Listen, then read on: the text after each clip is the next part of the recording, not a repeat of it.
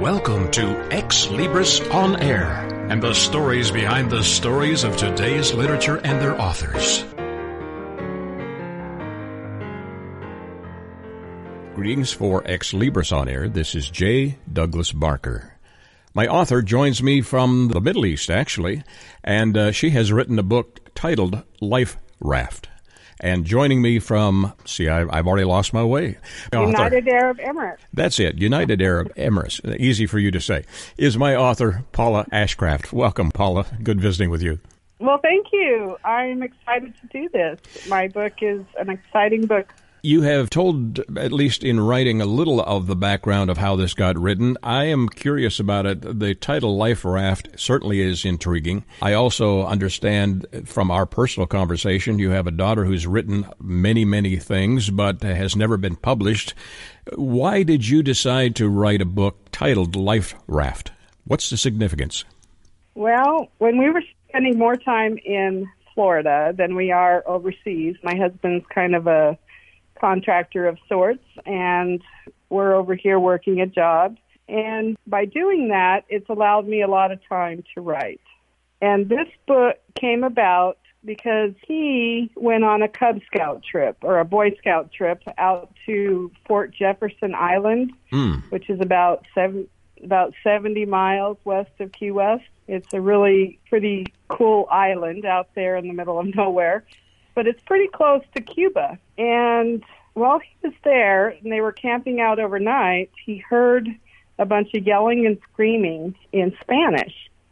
And at first he thought it was his Boy Scouts, but then he realized they're all speaking Spanish. And though some of his boys did, not very many did. Hmm. So he got up and went out and found this was a Cuban boat landing where a bunch of young men had taken parts of cars and and roofs of houses and such like that and took a lawnmower engine and created a vessel. I wouldn't call it a boat. Yes fascinating. And they were able to make it across the water to to fort jefferson which is an american uh, territory. And because they did that at that time the wet foot dry foot policy was still legal so once they made it to American shore, then they were able to apply for citizenship a year later. Wow. So that was a pretty exciting thing. Now, I didn't actually see it, but my husband took a picture and he brought it home and he told me the story, and it just stuck with me. So later, when I was um, thinking about writing a book, and a friend of mine said, Well, why don't you just do it? I thought about that and thought about the people that we lived around in Florida, the Latin community, and we just really enjoyed the beautiful spirit of those people.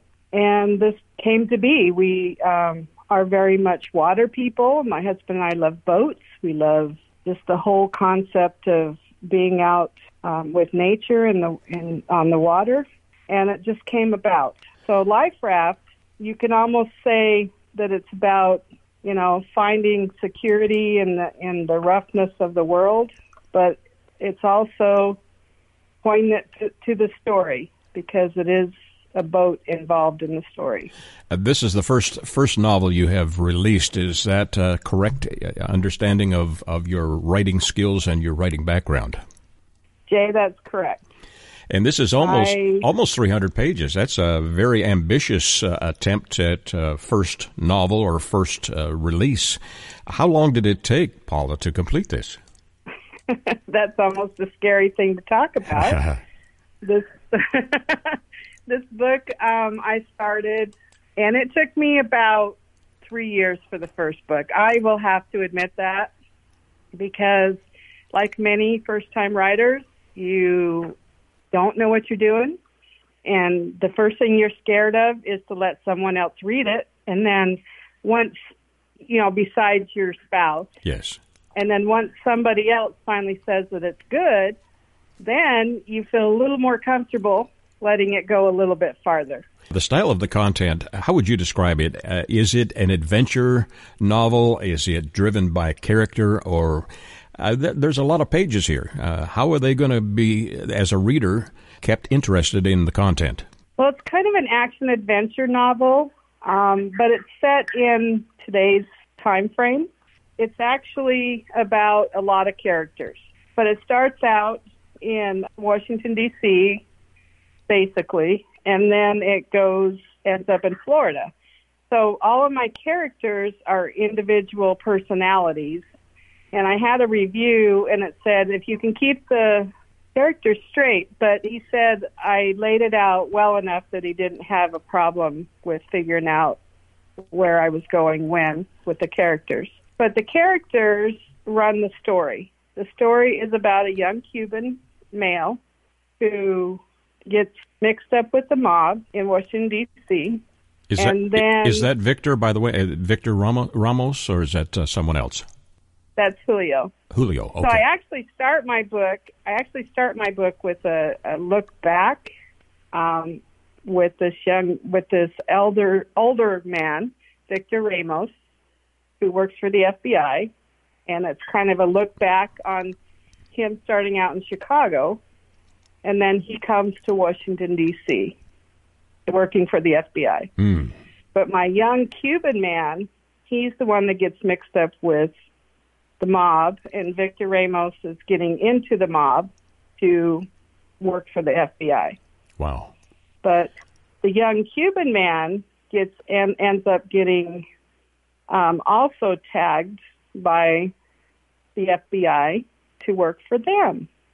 So he's in this volleyball back and forth trying to figure out who to trust, who not to trust, and now his life is in danger, or he thinks his life is in danger because he's being tossed back and forth between these two big conglomerates, mob boss and the FBI. And Jack Winters, who is he, and how does he fit into the story?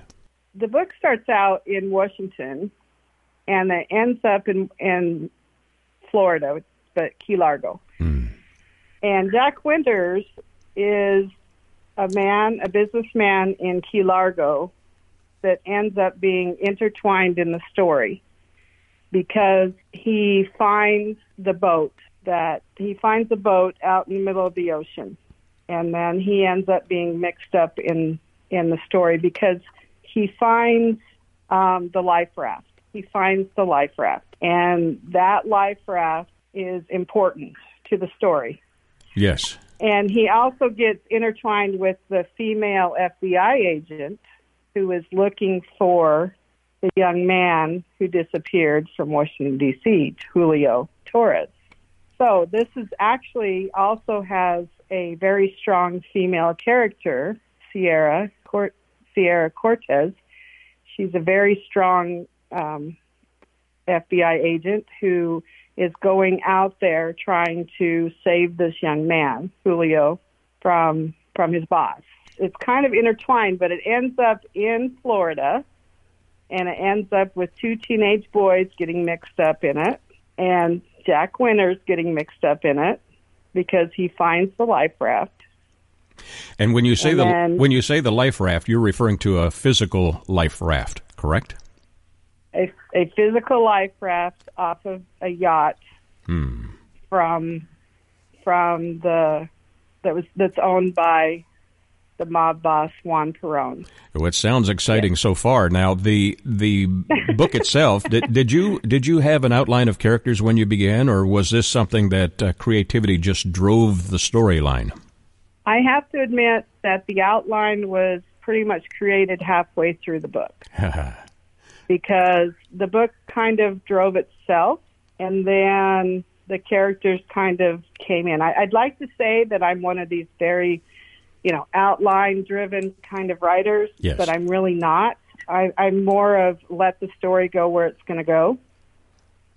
And as I'm working on the second one now, the second book, then I'm actually letting it do that again. wow. I- So it's going to be really interesting to see what happens to some of the characters that are left at the end of the first book. will, will it be a sequel then uh, to what you have written here? Yeah, the way the way I tell people is at the end of book one, the life raft, there's going to be a lot of questions answered, Beautiful. but there's going to be some that you're going to say, but what about this? So yes, it's kind of a sequel. As a video guy, It is a I, I've. I've done some video, not a whole lot. It's not like I'm uh, in Hollywood and well known or anything of that nature. But would you describe uh, maybe one or two of the incidences in the book that are full of excitement and uh, and action? Did you uh, include that in the in the penning of this novel? Well, it's it's hard to tell what someone's going to decide is exciting. Um, but I think in my prologue, when I talked about talk about Victor Ramos and this FBI agent that's intertwined in in a mob organization in Chicago, and when his in that prologue, his boss is taken down by the FBI and killed, hmm. and he's trying to figure out why am I so saddened like I just lost my father? So he's trying to figure out what side of the line is he actually on. So that's our Victor Ramos. So it's it's kind of interesting in the first prologue there. And then another chapter that I really like is um, my main character Julio Julio gets put on a yacht um, by his boss, and he has to decide: is he being put on that yacht to do something good for his boss, or is his boss trying to kill him because he knows he's working for the FBI? Wow. So there's a scene in chapter seven that I call Murder at the Dock that our young Julio is trying to kill the pilot of the yacht. They call him Captain Max. So he tries to figure out how to kill this man so that he's afraid he's he's been hired to kill Julio himself. This book, because it has, I, I would say, I don't know if violence or not, but there there are some violent scenes in it. Is this uh, suitable There for are. for all ages? Or who did you have in mind when you began this adventure? when I started this book, one of the things that, as a writer, I don't like a lot of foul language because I think it takes away from what you're trying to do, Agree. and that is, and that is tell what somebody's thinking. Mm-hmm. Throwing out an expletive to me doesn't tell me what someone's thinking. It tells me that they have nothing to say. Correct. Okay. I agree So- with that. So my yeah, so my thing was I don't want my teenage child reading something that's just full of the, you know, the F word or the, you know, whatever word that they're throwing out there. Right. I want my child to actually think about what this person's thinking about in their mind while they're dealing with the problem. So my books are, I think, teenager and above because there is not foul language and it's really about the turmoil of the emotion that someone's that everyone's going through that nobody sees because you only see people from how they present themselves to you. True. You don't really see what's going on in their mind. And they need to understand, teenagers and above, that everybody is not created by with or not they're not just what you see on the outside. Everybody's going through something. Everybody approach. has a deeper story. That's a great approach to writing and uh, life living. Also, I, I certainly support that. That's a, that's a great approach to, to life. One of the other fascinating things I found about your background that uh, in your your history, your family history, Henry Wadsworth Longfellow was also somehow connected to, to you, or is connected to you in, in your history. And uh, maybe that d- desire to write might have uh, spilled over. Do you think there's some connection there, perhaps? Well, it's kind of interesting, my history. I love my history because when I go back and go out a few generations back, you know, I get to find connections with um, Betsy Ross and Claypool. You know, there's uh, Claypool are very good writers as well, and and my grandmother, she was a poet, and and you know, so on both sides of my family, I have the Henry Wadsworth Longfellow, who I love his mu- his poetry and his writing, and on the other side of my family, I have you know like um, Claypool and and um, Betsy Ross and and like that, and I just love that we have I have that history in my life That's a it fascinating also makes connection. me try to be a better person. it tries to make helps me be a better person. From your description of the book Life Raft, that this book would be not only enjoyable to read but fascinating and uh, has a good underlying message. Is there a moral to the story? I didn't. there is a moral to the story. The the moral is that we all have complex lives Yes. and that no matter where you come from, whether you're from a different country, from a different background, from a different race, whatever the situation, and I wish we wouldn't label people, Right. first of all, Yes. but it, it doesn't matter where you come from, you have a story. And I, I know on my Facebook page I put my writing my next chapter or my life is never going to end because it's a chapter after a chapter. Mm. the whole idea is is that we are our own stories. And everybody has a history and everybody has a life that's exciting. And sometimes we don't think so. We always think everybody else is more exciting than us and that we're boring.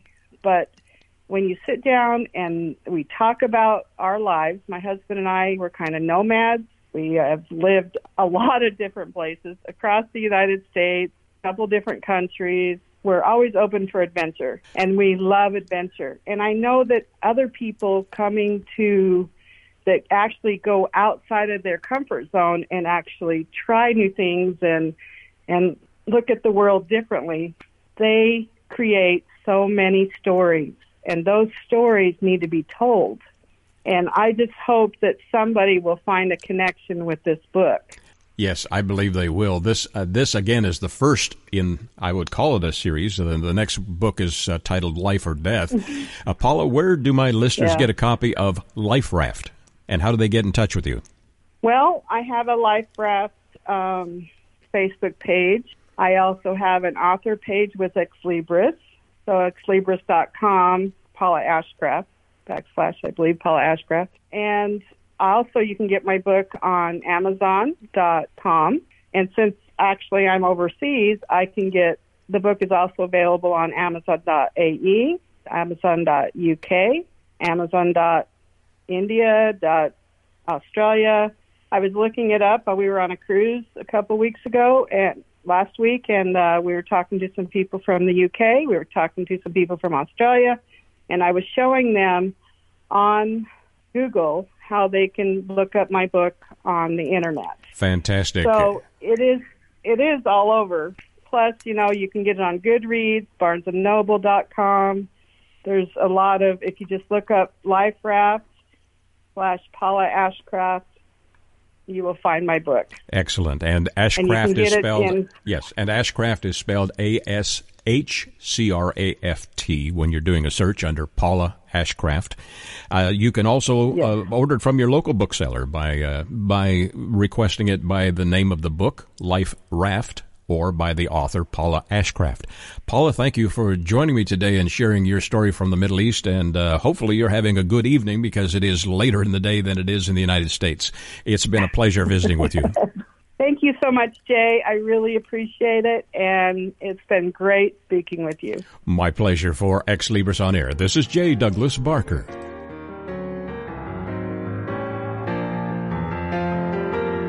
Libris returns after these short messages. Congratulations on getting your book published. The effort you put into your work is truly commendable. But what's next? What will happen to all the knowledge you have worked so hard to acquire to produce your book? Here at TogiNet Radio, we can provide you a platform to keep your knowledge working for you through the power of podcast. The subjects our podcasts cover are as varied as the grains of sand on a beach. From life coaching to military resources to business success, even to the paranormal. We have a place for everyone. To get started on your next step, call Scott at 903-787-5880 or email him at scott at toginetradio.com. That's S-C-O-T-T at T-O-G-I-N-E-T-R-A-D-I-O dot com.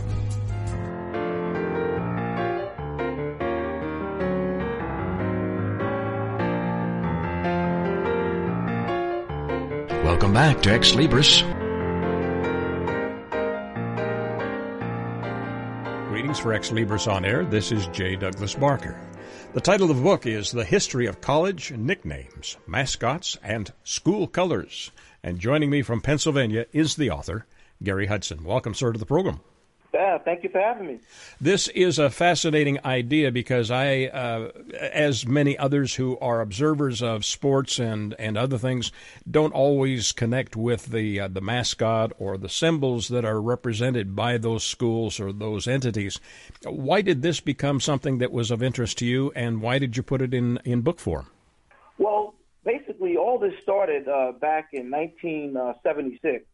Um, that was the same year that my brother actually started his first his freshman year at the University of Pittsburgh, and uh, ironically, uh, in the in the 1976-77 season, that was the year that Pitt actually won a national championship with uh, Tony Dorsett, their star running back. So back in, in 1976, when my brother started um, uh, at Pitt, that's when I really started looking at uh, college football because I was following the University of Pittsburgh. So then, uh, throughout that whole season, um, I started looking at other college football games, and I uh, I realized that um, you know all these schools had different uh, nicknames and colors and, and mascots, and uh, I told myself, you know what, I, I found that very interesting, and I, I told myself that at some point in time I would like to uh, to write a book about it. So um, it wasn't until 1995. Uh, uh, right around the, um, the start of the uh, the internet era, where um, I got a computer and uh, I started to uh, to write the book because at that point in time, um, you know, on the internet, it was relatively easier to get a lot of information. Absolutely. So, this uh, this is an interesting, I, very interesting topic for sure. Uh, the the yeah. thing the thing that also is amazing or interesting about your background, uh, you were an airport manager, uh, being an author, or you know, you would think someone maybe that was a maybe was a coach or something would would have this interest. Uh, so that makes your book a little bit unique from that perspective as well. How many schools are represented in your book? Do you know? I believe it's a uh, hundred and I think it's 145. Um, wow, somewhere around there. Yeah. And and as you yeah as you began to research this, did you come across anything that was uh, unusual or uh, maybe unique in how that mascot was uh, assigned to a college or a university? I know there are some stories out there that are pretty unusual. I don't know if they made it to your book. Well, that's the the one unique thing about my book. Um, I would say just about every story in there is very, very unique. Um, they all have a really nice twist to it in terms of uh, how uh, the mascot and, and colors uh, um, you know, were, were decided. And, um, that, and that's one of the reasons why I really uh, enjoyed writing the book. And uh, because of that, I think that a lot of people, um, they get a hold of my book and they start reading – they will feel the same way because some of these stories are very, very fascinating. Mm. And you don't always focus. I mean, you haven't always focused on uh, on the biggest schools that uh, everyone would know by name. Perhaps I, I I noticed one that I'm not familiar with, Troy University. Where is that located, and what's unique about it? Troy, uh, where is Troy University? There's so many. Troy University is actually located. It's in the Sun Belt District. Hmm. So one of the reasons why I chose these schools is because I, I focused in on uh, on schools that have um, that partake in that have Division One One A football programs. Ah, great. And yeah, it's because of those schools that have those programs.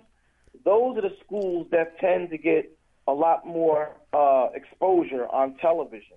Um, and any school that is going to have a Division One A football program, that means that all of the other sports programs will also compete um, in Division One A athletics. Okay. So my philosophy behind that was that um, those schools, because they get more exposure, um, the college uh, sports fan or the sports fan in general would be more inclined and interested to know about those schools because they get the most exposure. Beautiful. It, was there one university or one mascot or story of that mascot that stands out in your mind that was uh, perhaps one that either surprised you or you think is uh, is a fun fun read?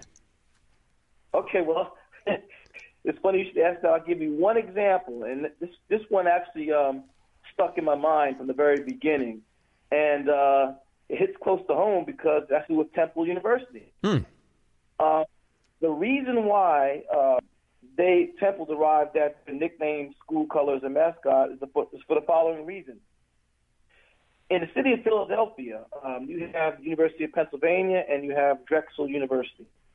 Well, you know, a long time ago, um, if you wanted to go to one of those schools, those schools were basically for the wealthy.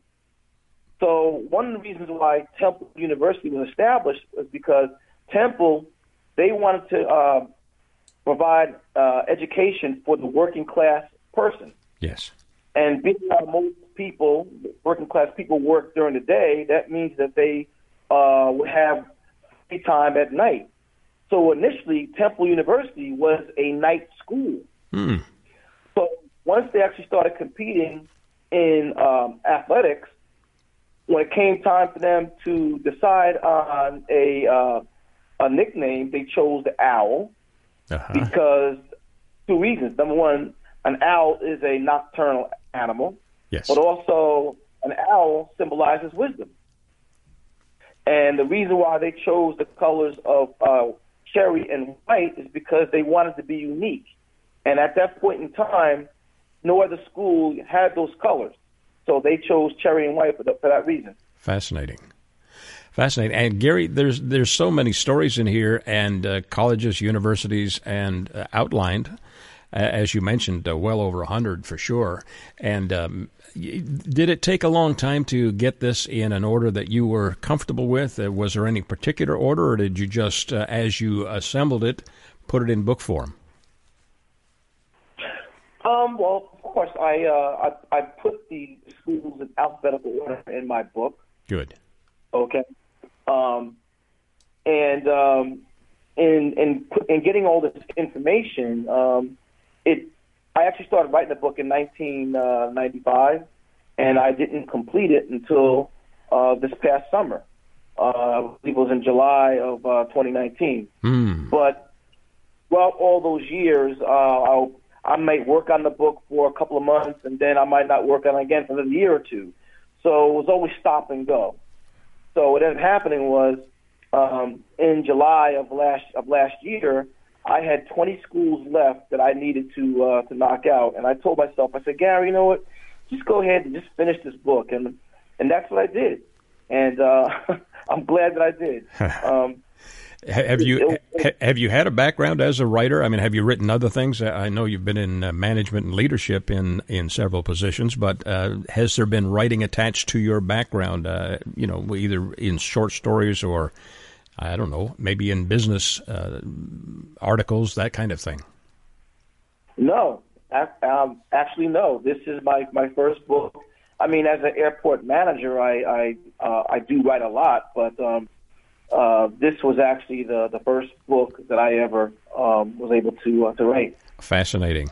Have you had uh, responses from it yet? I mean, ha- how has been the response of those who have read it? Uh, as you mentioned, I think earlier, this is the kind of book that you know you'd look up your favorite school or one that you wanted to uh, research a little bit, and it's it's right there at your fingertips, and it's not a long read per per school.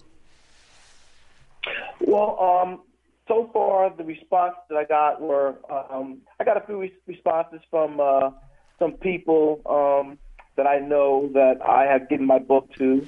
Um, also, uh, back in uh, late December, I did a, a book signing um, at a local sports bar here in King of Prussia, and um, uh, I was able to talk to some of the people that like going to this particular establishment, and um, they uh, they gave me their their viewpoint on the book, and they they thought that it was a fascinating read, and uh, they thought that it was very easy to comprehend, uh, and they were happy with the fact of how uh, they had that book.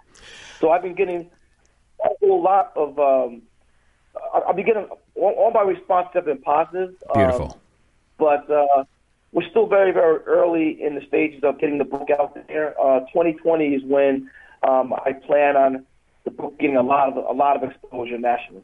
Fantastic. You have part of your book uh, towards the end is uh, dealing with school trivia. Was that difficult to research and find uh, maybe odd stories or something in the trivia area that uh, that would be attached to a school? Well, in terms of, of finding the trivia, it was actually pretty easy because when I went back and I started looking at uh, the stories behind each school, um, that's when I was able to actually come up with uh, some of these uh, trivia questions. It was based on uh, the historical data that I had uh, comprehended. So it was very easy to do. Fantastic. You obviously, although it took a while to complete, I'm sure there's great satisfaction in the fact that it is a completed work at this point. Uh, do you f- foresee maybe uh, dabbing uh, into the uh, dabbing, uh, getting uh, another book published in the future? Are you interested in other subject, subjects that might transcend into a book? Um, at this point in time, I was maybe thinking about possibly um, doing uh, um, writing another book of the same caliber, but dealing with uh, historical uh, black colleges and universities. Oh, fantastic! So that's that um, uh, has crossed my mind. I'm not sure I'm gonna go ahead and um, proceed in doing that, but uh, that has crossed my mind. I, I like that idea. There there are a lot of uh, fascinating characters in Black history that I I think need to be highlighted and focused upon. I I come across them occasionally in Facebook and other places, and uh, I uh, I personally am very uh, fascinated and honored by some of that history. I think it's f- great and needs to be uh, focused on a little bit more than it has been. Now, your book is 162 uh, pages. Uh, what do you think is the the uh, uniqueness of the book? Are there others out there in the marketplace like this? Well, there are. I believe three other books um, on the market right now that touch on similar subjects. Um, there's one book that uh, specifically talks about nicknames. Um, there's another one that talks about, I think, school colors and um, and mascots. Hmm. But there, my my book is the only book that actually covers all three items. Beautiful.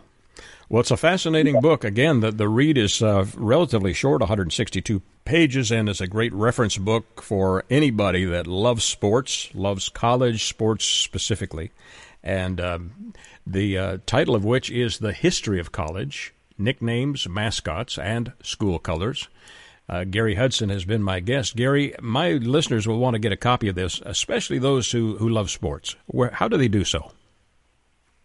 Well, uh, the best way to go about getting a copy of my book is if you go right to my website, and uh, that web address is uh, www.author GaryHudson.com. If you go to that website, um, it will take you right to um, Ex, Xlibris, which is the self-publishing company that created my book, and you can uh, order the book online right from there. Fantastic. Um, the, book, the book is also available on Amazon, but it's going to require a little bit more navigating to try and get to uh, to where my book is located and that's why I suggest that just go to my website. It's like uh, it's very easy to find when you go that way because it goes right to my book and you can order it. Excellent. Um, one more thing I just wanted to add in closing is that uh, just on February 26th, my book actually got a starred review from uh, Pacific Book Review. Fantastic. And uh, if you know anything about Pacific Book Review, what that company does is they have reviewers that um, make it a point to um, look to look at books. They read books, and uh, they actually will go ahead and formulate uh, an opinion about the book. And in my case, um, the author was very um, fascinated by the fact of how he thought my writing was very modest, um, uncomplicated, and easy to comprehend and uh, he also liked the layout of the book. Good. And that's the reason why I got that star review. Excellent. Well, congratulations, Gary, on that. And uh, listeners, do a search under Gary's name, G A R Y, last name Hudson, H U D S O N. You can find this book about college history, nicknames, mascots, and school colors, and uh, also anything that might come out in the future. You can also find his website. Thank you, Gary, for sharing your story with us today. And thank you for having me. Well, my pleasure. Best of luck. And for Xlibris on Air, this is J. Douglas Barker.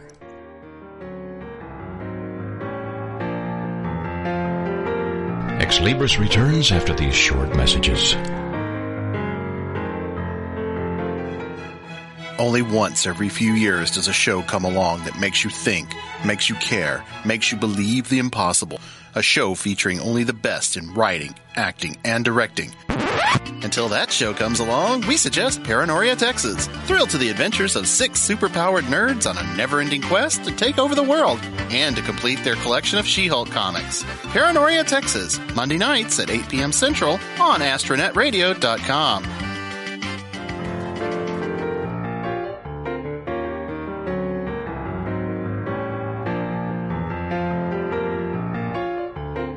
Welcome back to Xlibris.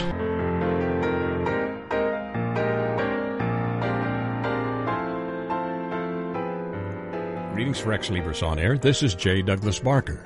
The book is titled Fury, a Gannett Brothers uh, Saga 2. And joining me is the author of this novel and uh, the second in a series, Tina Louise Atkins. Welcome to the program. Thank you. Tina, you uh, apparently are uh, fascinated by writing. How long has this uh, passion been there? Have you always been a writer as far as articles and things? Maybe not published, but just uh, wanted to write and share your thoughts and feelings on paper. Um, not always. No, I picked it up probably five years ago, uh, just as a hobby, just writing down thoughts, and pretty soon they turned into stories, and pretty soon the characters came to life for me, and the endings always surprise me. I hmm. I just write So and off your, your in my head, and it changes. Yeah, so it's it's more of an inspirational style of writing. Some of my writers, you know, will put down a very detailed outline of where the story goes, who the uh, characters are, and all of this. The Gannett brothers, this is the second in a series, so these are people that are. You live in Wyoming, so it's wide open spaces, and Yes. this book about Fury uh, has to deal with horses and and other outdoor activities. Is this uh, maybe from observation? Are you uh, maybe expanding on things you've seen in Wyoming, or is this just a great imagination that's uh, come to light? A little of both. Um, I was not raised around horses. I do know people, good friends of mine, that are horse people. And so I picked up a little bit here and there through the years, I guess you could say, but I just get ideas from different parts of Wyoming, yes. And I've traveled all over Wyoming and Idaho and stuff like that. But yeah, mostly it's just out of my head. The, your background, you you uh, have a background as a teacher in the teaching profession, as a substitute substitute teacher, and also in retail. And uh, then Yes. this has popped to the surface. So you say about five years ago, your first novel Yes. it dealt with the Gannett brothers. Uh, was it difficult to write that first novel, or was it uh, really is it falling in stride just as a natural extension of your personality?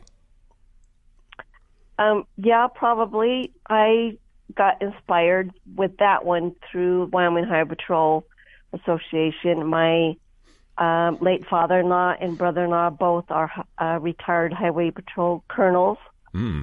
and so through the years, I heard stories and expanded on that. I guess you could say of use of um, procedures and stuff like that. So I had help with my brother-in-law telling me what was right and what was wrong to put in there as far as procedural use goes. But um, yeah, most of it was just because I've lived here all these years and just thought of characters and how to put it together. That first one was a little more difficult to start because I had to think of a storyline, uh, a beginning of these lives, and the second and third one are intertwined, so it's a little easier to follow that timeline as I went along. But yeah, the first one, It only took me nine months to write it, Hmm.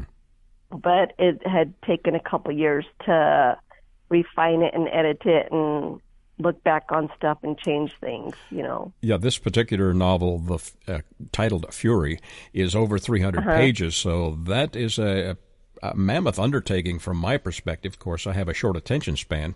Uh, was it any? was it complicated for you to to continue with these same characters uh, and and develop a story for them? No, it kind of just flowed pretty easy on this one. Um, it just went from one event to the next on uh, storyline, you know, the climaxes and the down parts and how to inter- interface with the next character in the next book coming up. I had to kind of think of a way to, at the end, I had to think of a way to introduce the other characters you know, for the next one coming up. It's kind of what the problem I'm having now with book five, hmm, Wow, starting that one. that's So, that's amazing. Yeah, Yes. yeah. It kind of just flows together. Like I said, the story in my head, when I write it down, it changes a little bit, but I never know which turn it's going to take. I don't outline it first. I don't think ahead.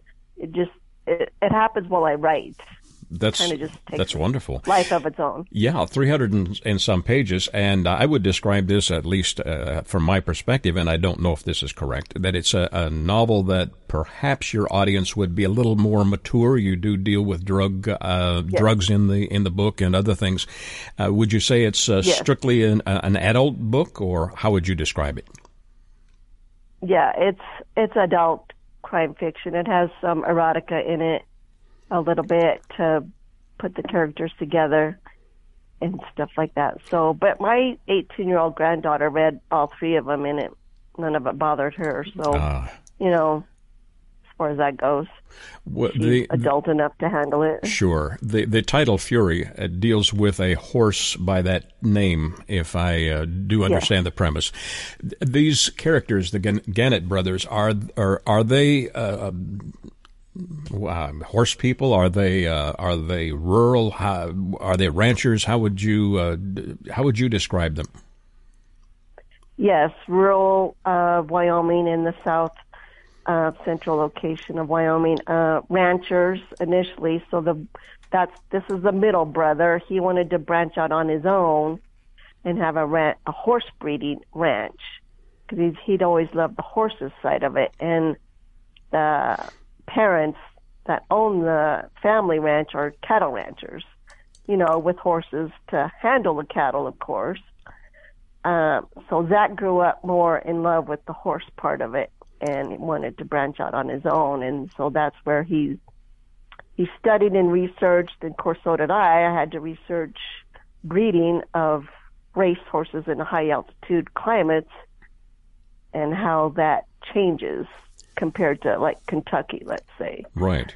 um, it's it more has to be bred and raised in the high altitude, like generations of horses. But if you had, um, let's say you had the beginning of raised high altitude thoroughbreds, a sire and a mare to start with, a good start, then you wouldn't need 40 generations. You would just need a couple to get a good racehorse.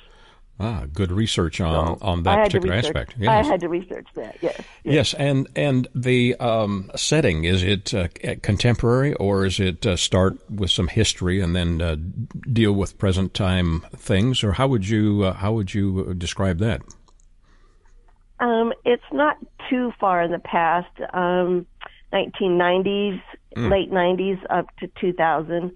Um, it's more for the onset of um, actual cell phone use out in the general public. Um, yeah, the highway patrolmen didn't have them in their cars yet. They had personal ones. Was all type of deal because the first book was set more in 1993. Okay, 93 through 96 and so the second one is you know goes up to 99 so it's before the craziness of all the internet and all the social media and all the cell phone usage you know it was more laid back more personable more just rural america in looking at the book itself and uh, reflecting back on the storyline, is there a a setup or a uh, an action scene that came to the surface that you think will will grab the attention of the reader? Um, yeah, the first part of the action scenes start with um, Catherine, the the girl that he's actually he wants her horse before he wants her, but you know what I mean. He's mm-hmm. always had his eye on both of them, type of deal. Cause sure. the neighboring ranch, neighboring ranch's daughter. so she has a problem with an ex-husband that has hired people to come after her and you know kill her and stuff like that. He has he's held a grudge for years. She got away from him, and he's not going to let that happen. You know, if I can't have you, nobody can, type of deal. Mm-hmm. And so um, the first part is when um, her life was um, it was set off as a warning. Basically, her barns were burned down and her house almost burned down, and they were able to save save that and save the house from burning. And so it was like a warning. I know where you're at. I'm coming after you, type of thing. And so the family had to gather around and come up with um, the idea to keep her safe. Of course, was Zach was going to be the bodyguard, and so he took her to high country ground away from where the supposed ex-husband knew where she was located, and so then he couldn't find her. Hmm. And so it goes up further where to where he sends a sniper after her, and so he the sniper guy just happened to um, overhear the local ranchers talking about the Gannett brothers taking their cattle or going to pick up the cattle from the high country and bringing them down. And they were hired on hands, you know, and so they're talking in a gun shop and the sniper overhears what there's going on and he recognizes the name and so that gets a little intense because he follows and tries to kill everybody of course and doesn't get away with it but you know hmm. That's in the uh, snowstorms of Wyoming. Yes, intense, intense action scene there for sure. The uh, underlying message, or is there a way to describe your characters that sort of floats to the surface of uh, the in in the reader's uh, assimilation of the story? How would you uh, use some words? What words would describe your story? Um, family, above all, is most important the love of family and respect and keeping that family together. That's all what the Gannetts are about. And so if anything happens to disrupt that family, the brothers are all about, you know, retribution type of thing. And so that's kind of what's carried the, all three of them together. There's something that always happens to one of the all three of them that has to be taken care of in in looking at the Gannett brothers uh, now, would do you describe these guys as uh, these people, the, this family, as uh, the heroes of your story? Are they the bad guys? Uh, are they in between? Are they just humans? Uh, what what would be a way to describe them? They're they're regular um, middle class folk. Like the first one is the hero is the highway patrolman, of course. Mm. That's his story. Yes. And so his the law enforcement has to be carried through because they're they're going to need that, you know, all the way through to track other bad guys or other things that happen. And so, yeah, they each have their own personalities. So the brothers have different aspects, and so the wives are brought in, you know, other characters, and eventually become the wives. I guess I shouldn't ruin that for everybody, but sure. that's, you know, romance. That's what's going to happen and, so it's carried through for each aspect of of what happens. And this one in particular, Fury, took the longest to, or it's probably the longest of the the three that I have completed now, including the fourth one I've finished. Is that my editor right now is I'm going to try and go a different direction with that one. Though I self-published all these three, is why I have to self promote, is what I'm doing now with you. yes. But the fourth one is hopefully will be picked up by a traditional publisher to try and get that going Well, the other direction. phenomenal. Uh, the uh, story that uh, sticks out in my mind, or the idea, is that uh, with the proliferation of uh, stories being filmed and uh, and shot for either movie distribution or for series, uh, it sounds because you are writing a, a sequential novel style uh, of writing and character building, this might be something that ends up in a series. Have you uh, have you thought of that as a possibility? Um, I haven't personally. I've been approached by Hmm. people that that want to talk about it, but of course they want more money too, Oh, and so well. that's that's not That- that's yeah. not going to happen for a while. But yeah, it is written in a sequen- sequential uh, format. That is true. It has a timeline to it, so it flows pretty well through as the family grows and becomes more characters and more outsiders. You know, develop their own personalities too. Excellent. Well, congratulations on growing. completing completing this one. The title of which is Fury, Gannett Brothers Saga Two. My author Tina Yeah. Louise Atkins. Tina, my listeners will want to look at this and get a copy. How do they do it? um, they could contact the the publisher is Xlibris. They could contact that directly, xlibris.com, or I have a website. C- I could send. I've been sending out quite a few actually through the mail. I send out autographed copies Beautiful. to anybody. I'm through my Facebook page also. If they do a search under your name, they can find Yes. your website and any any other books you've published. And I'm also guessing that maybe the other online booksellers will have a copy of this available if they uh, wish to search and find it there. Yes, Amazon.com, BarnesandNobles.com have this on on ebooks and um, paperback. It's not technically it's not a hardcover book, but yeah, either way, or um, I could send out autographed copies also. Excellent. and Tina is spelled works. yeah, Tina is spelled T E N A. Louise Yes. Atkins A T K I N S. Tina, thank you for sharing your story and uh, fascinating history of uh, this book and others that are in this series. The Gannett Brothers Saga 2, this one titled Fury. Thank you for joining me today. Thank you for having me. My pleasure for Xlibris on Air. This is J. Douglas Barker.